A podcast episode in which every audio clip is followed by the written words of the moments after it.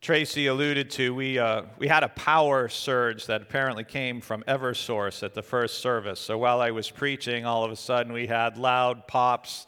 The lights went off in the lobby. It was rather dramatic. So as I told that service, if anyone needed to repent, you needed to get to it because you just don't know what can be happening. So, do any of you have any photos of people you like, perhaps of someone who means a great deal to you? Anybody have any photos? If you pull out your phone right now, if you have your phone with you, if you were to look in your phone and look at your photos, who is there? Family, right? A lot of family. For those of you who are watching at home, if you're reconnected, if you look around your home, can you see pictures on a wall or on display or on a counter? And again, who's in those photos? In our house, we have photos of our parents, our grandparents, our sons. And well, from the time I was a baby, my dad, who liked taking pictures of us, would take pictures of my two older sisters and of me. And every year, kind of like in a draft, we look through the photos. And with my father's guidance, because he had to approve of the photo, we would pick our picture for the year, and that would be blown up to an 8x10 that was put on the mantle over the fireplace, and it would be there for a year. And then a year later, we'd go through the same process again. And it was really something. If you look at the albums that we have, the first photo in my album is of me in the sink at our cottage in Ocean Park, Maine, apparently having a bath. I don't think I just climbed in there on my own. But and the last one is me with my mother, and I've got my American Legion baseball jersey on, and I'm a young man towering over my mom. And so those photo albums show the growth and the transformation in our lives from the time that we were a baby to young adulthood. Why do we like pictures? Why do we like having photos? For many reasons, but perhaps I think one of the greatest reasons is because they help us to remember. They help us to remember and recall people and events and places that are significant for us that we otherwise just couldn't recall in the same way and in the same detail. And depending on what type of phone you have, my phone, which is smarter than I am, will send me memories. Do any of you have that happen? You get memories in your phone, and like pictures pop up of things that happened 5 years ago, and I look at that and go, oh yeah, I remember that now. I wouldn't have remembered it if they didn't send me the pictures that I took myself. It's just amazing to me. And one of the ones that came up for me just recently were photos from October, from when Jill and I went to Gettysburg, Pennsylvania, a place I love to visit, and of course the site of one of the most significant battles of the American Civil War in 1863. And in the Civil War, one of the changes, the technological advances that happened was the use of photography. And Matthew Brady is probably the best known Civil War photographer, but there were others as well. And Brady's photos of the dead at battlefields like Gettysburg and elsewhere brought in a graphic, stark way the horrors and cost of war into the home of every American who got a newspaper and saw those photos. And it was also in the Civil War when, for the first time, soldiers going off to war brought photos of their loved ones with them. And their families, their wives, their parents, and all often had photos of that soldier in their home, prominently displayed.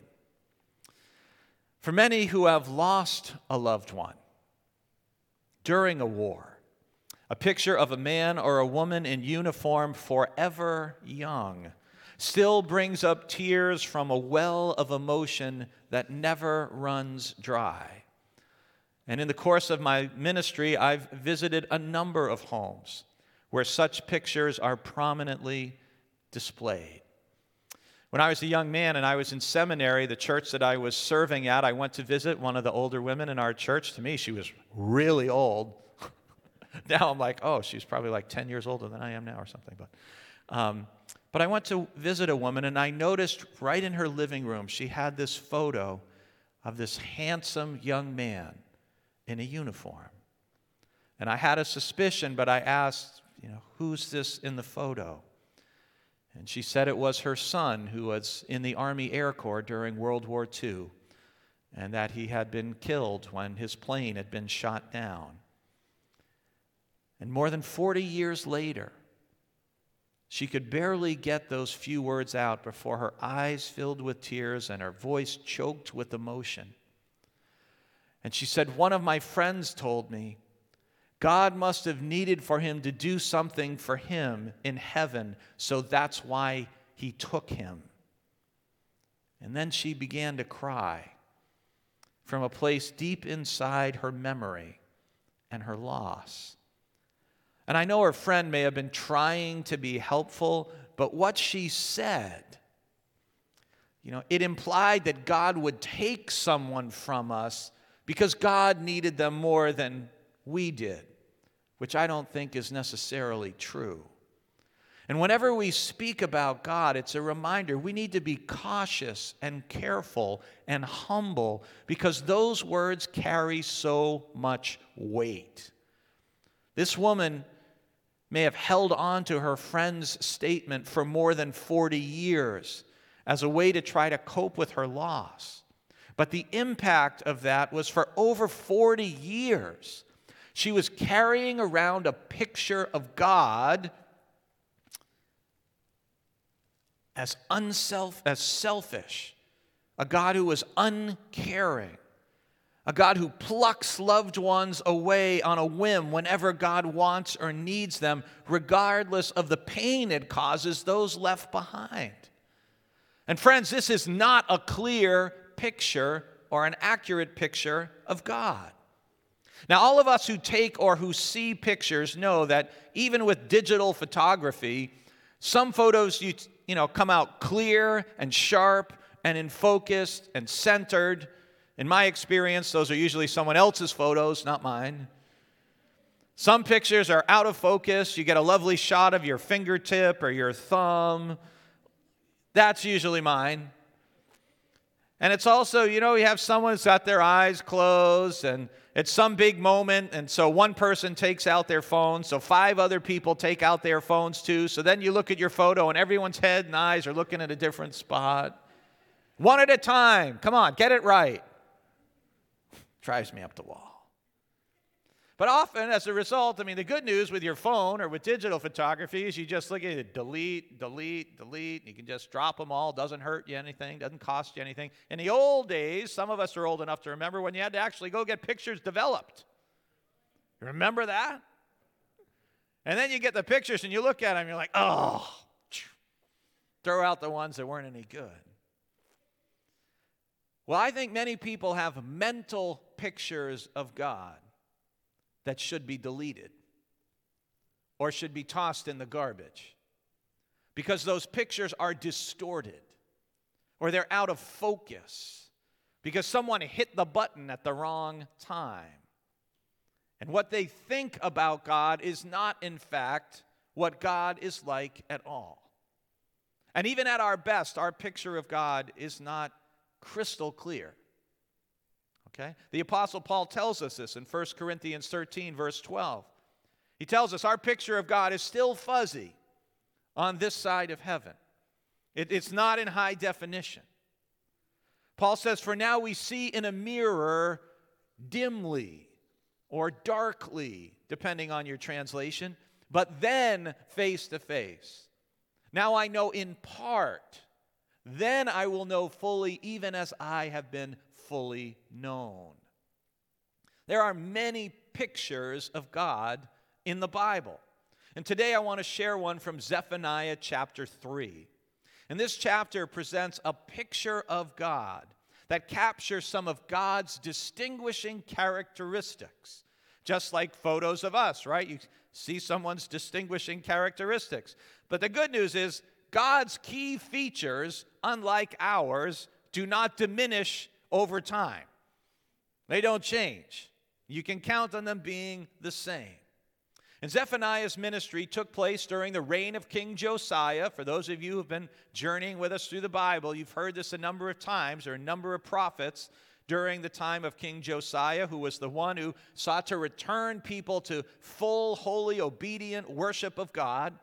getting back to the teachings that Moses had given and commanded.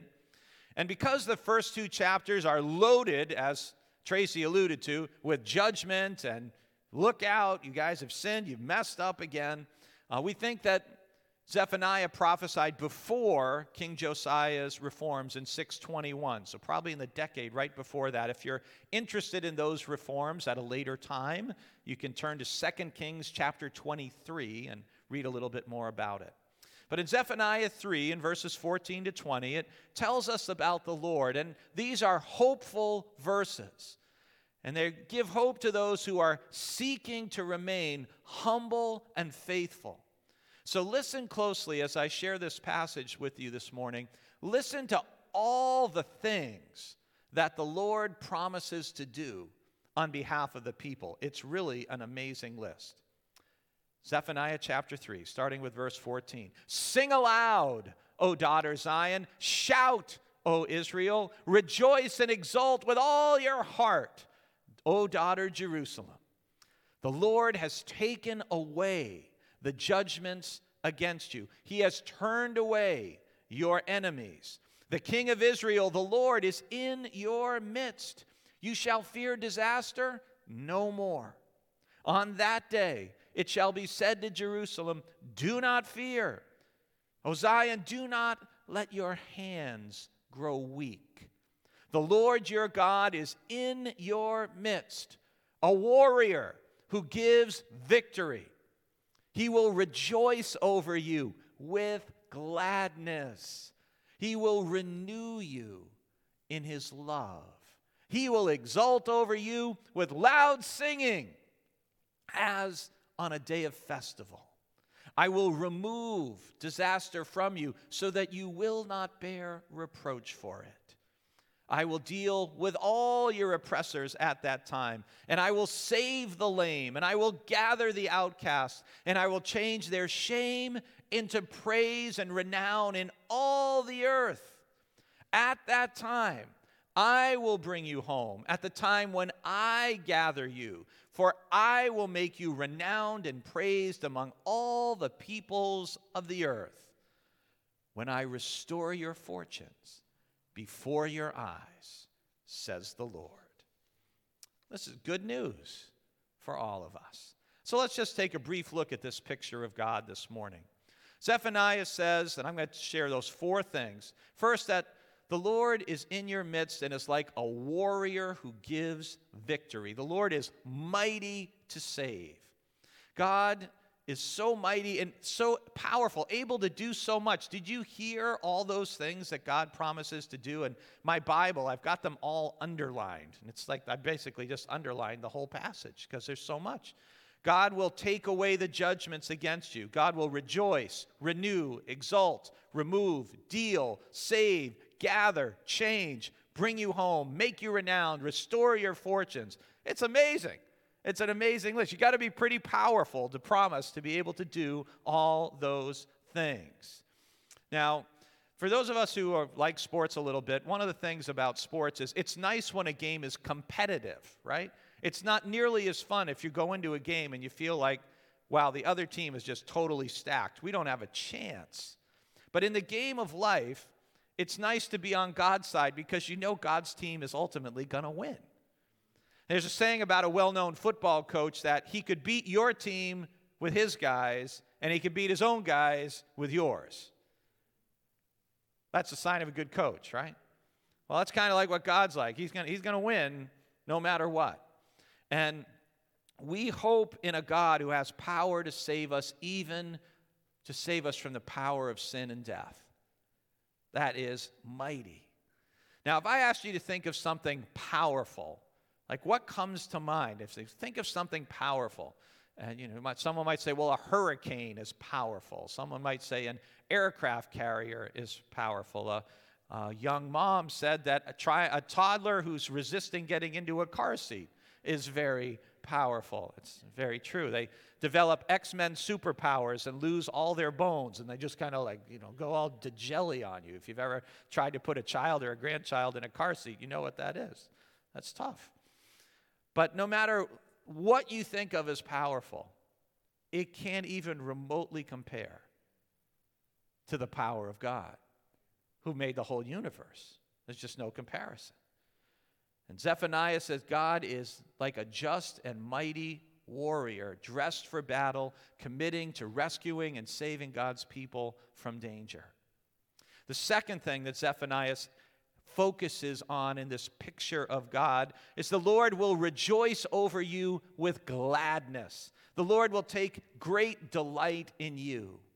I hope you have someone in your life who takes great delight in you, someone who is always glad to see you. And for some of you, your answer to that may be, yes, I do, it's my dog. Okay, but I hope there's somebody. It could be a pet, it could be a spouse, it could be a friend, it could be a child, it could be a parent. I hope there's someone who is glad to see you. And I hope you also bring gladness when you go to see some people, right? I know some of you, so someone said, no one does unconditional love and gladness like a dog. I hear you. But God does pretty well with it too. And the second thing we notice about Zephaniah's picture of God is just that God's gladness and joy at being in close relationship with you and with me. Now, how many of you have pictures of like loved ones on your phone? And do you, any of you, anyone, am I the only one with a picture of like family members?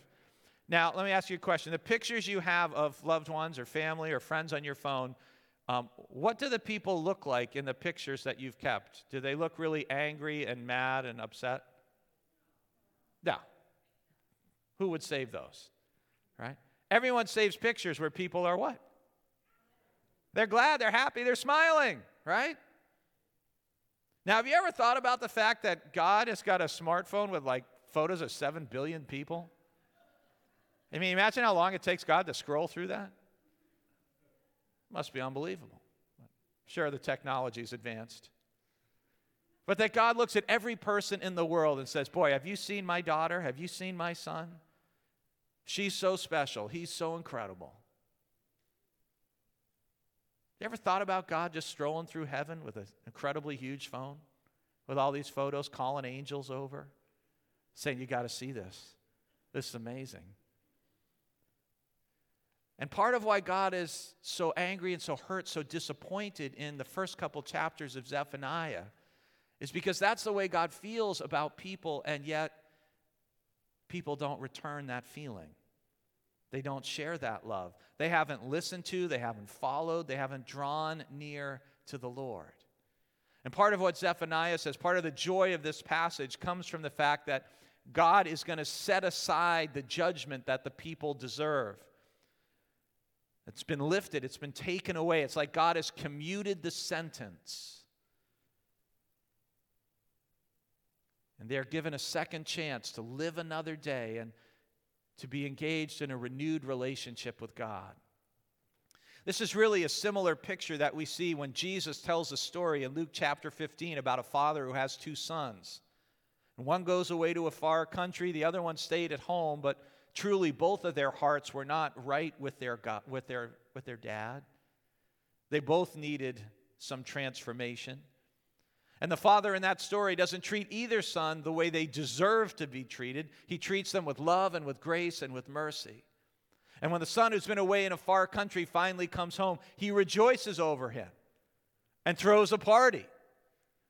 Because this son who was lost and is found, the son who was dead is now alive.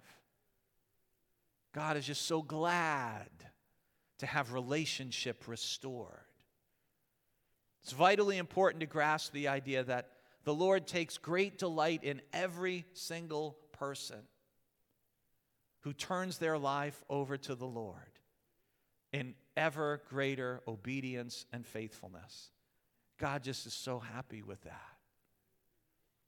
The third thing we notice in this picture of God, it says the Lord will renew you in his love or quiet you with his love.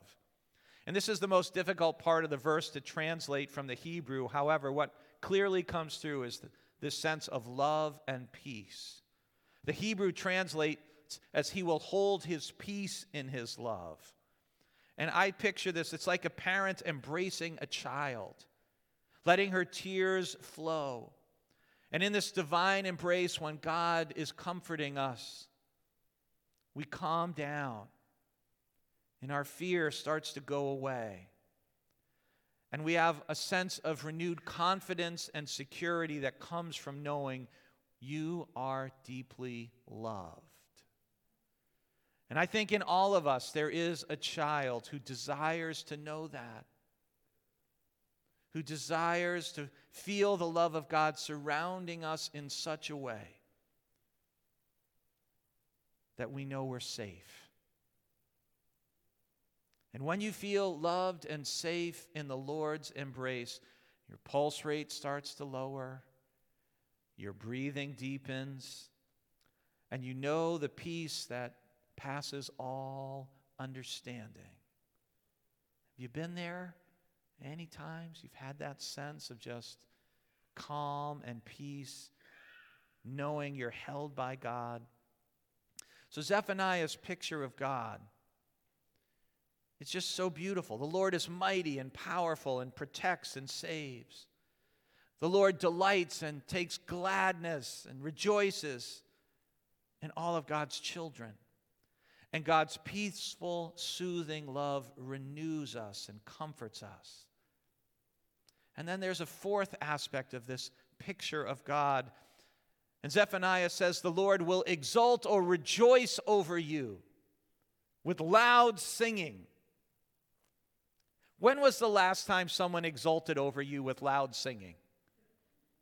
Has it been a while? Maybe on your birthday? Yeah. Birthday singing isn't always the best either, is it? At least it's not in my household.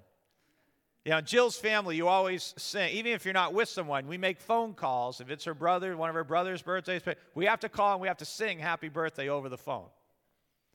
And, you know, no one's ever mistaken us for the Von Trapp family singers, so it's usually not pretty. But we do it anyway because it's a tradition.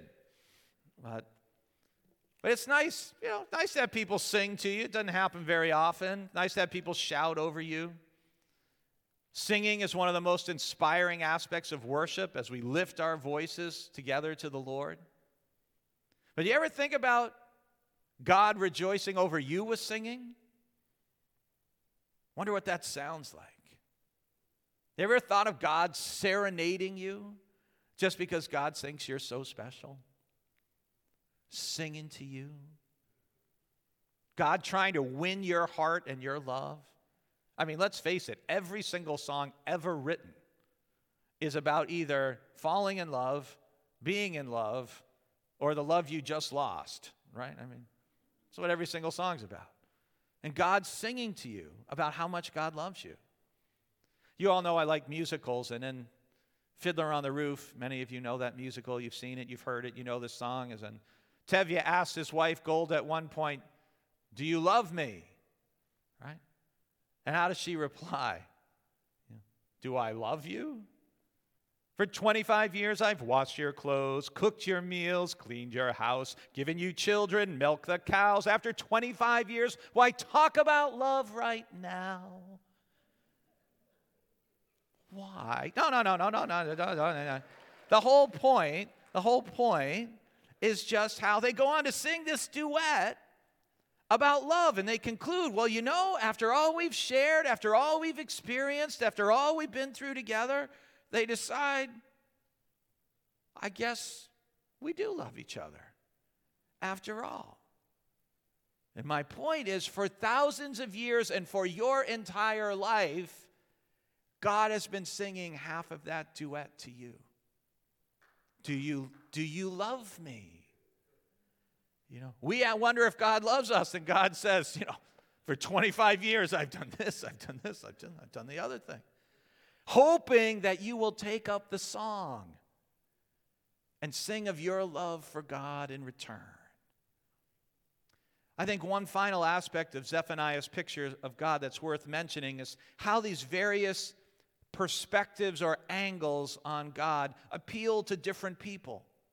Some people relate to and appreciate the image of God as a mighty, saving warrior. Others appreciate the view of God rejoicing over you with gladness and delighting in you. Some people like to meditate on God's peace and love and comfort, while others appreciate a God who sings over them with gusto.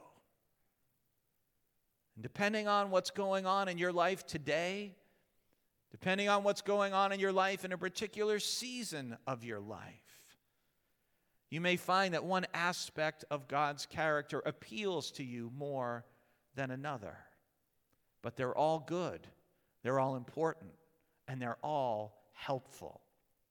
God is a mighty warrior who gives victory. God is able and wants to save. God rejoices with gladness and delights over you. And God calms you with the Lord's peace and love. And God exults over you with singing. That's a God worth knowing. That's a God worth loving and serving. And that's a picture of God worth keeping in your phone, on your heart, in your mind. And it's a picture of God worth sharing with people who are hurting and lonely and broken and frightened, to tell them, you know what? There is a wonderful God who loves you more than you know. Let's pray. Wonderful God, we thank you for who you are and all you are and all you do. We thank you for how Jesus embodies these same qualities. That he is a mighty and powerful Savior who saves you from death and from sin. How Jesus delights in every single person he encounters.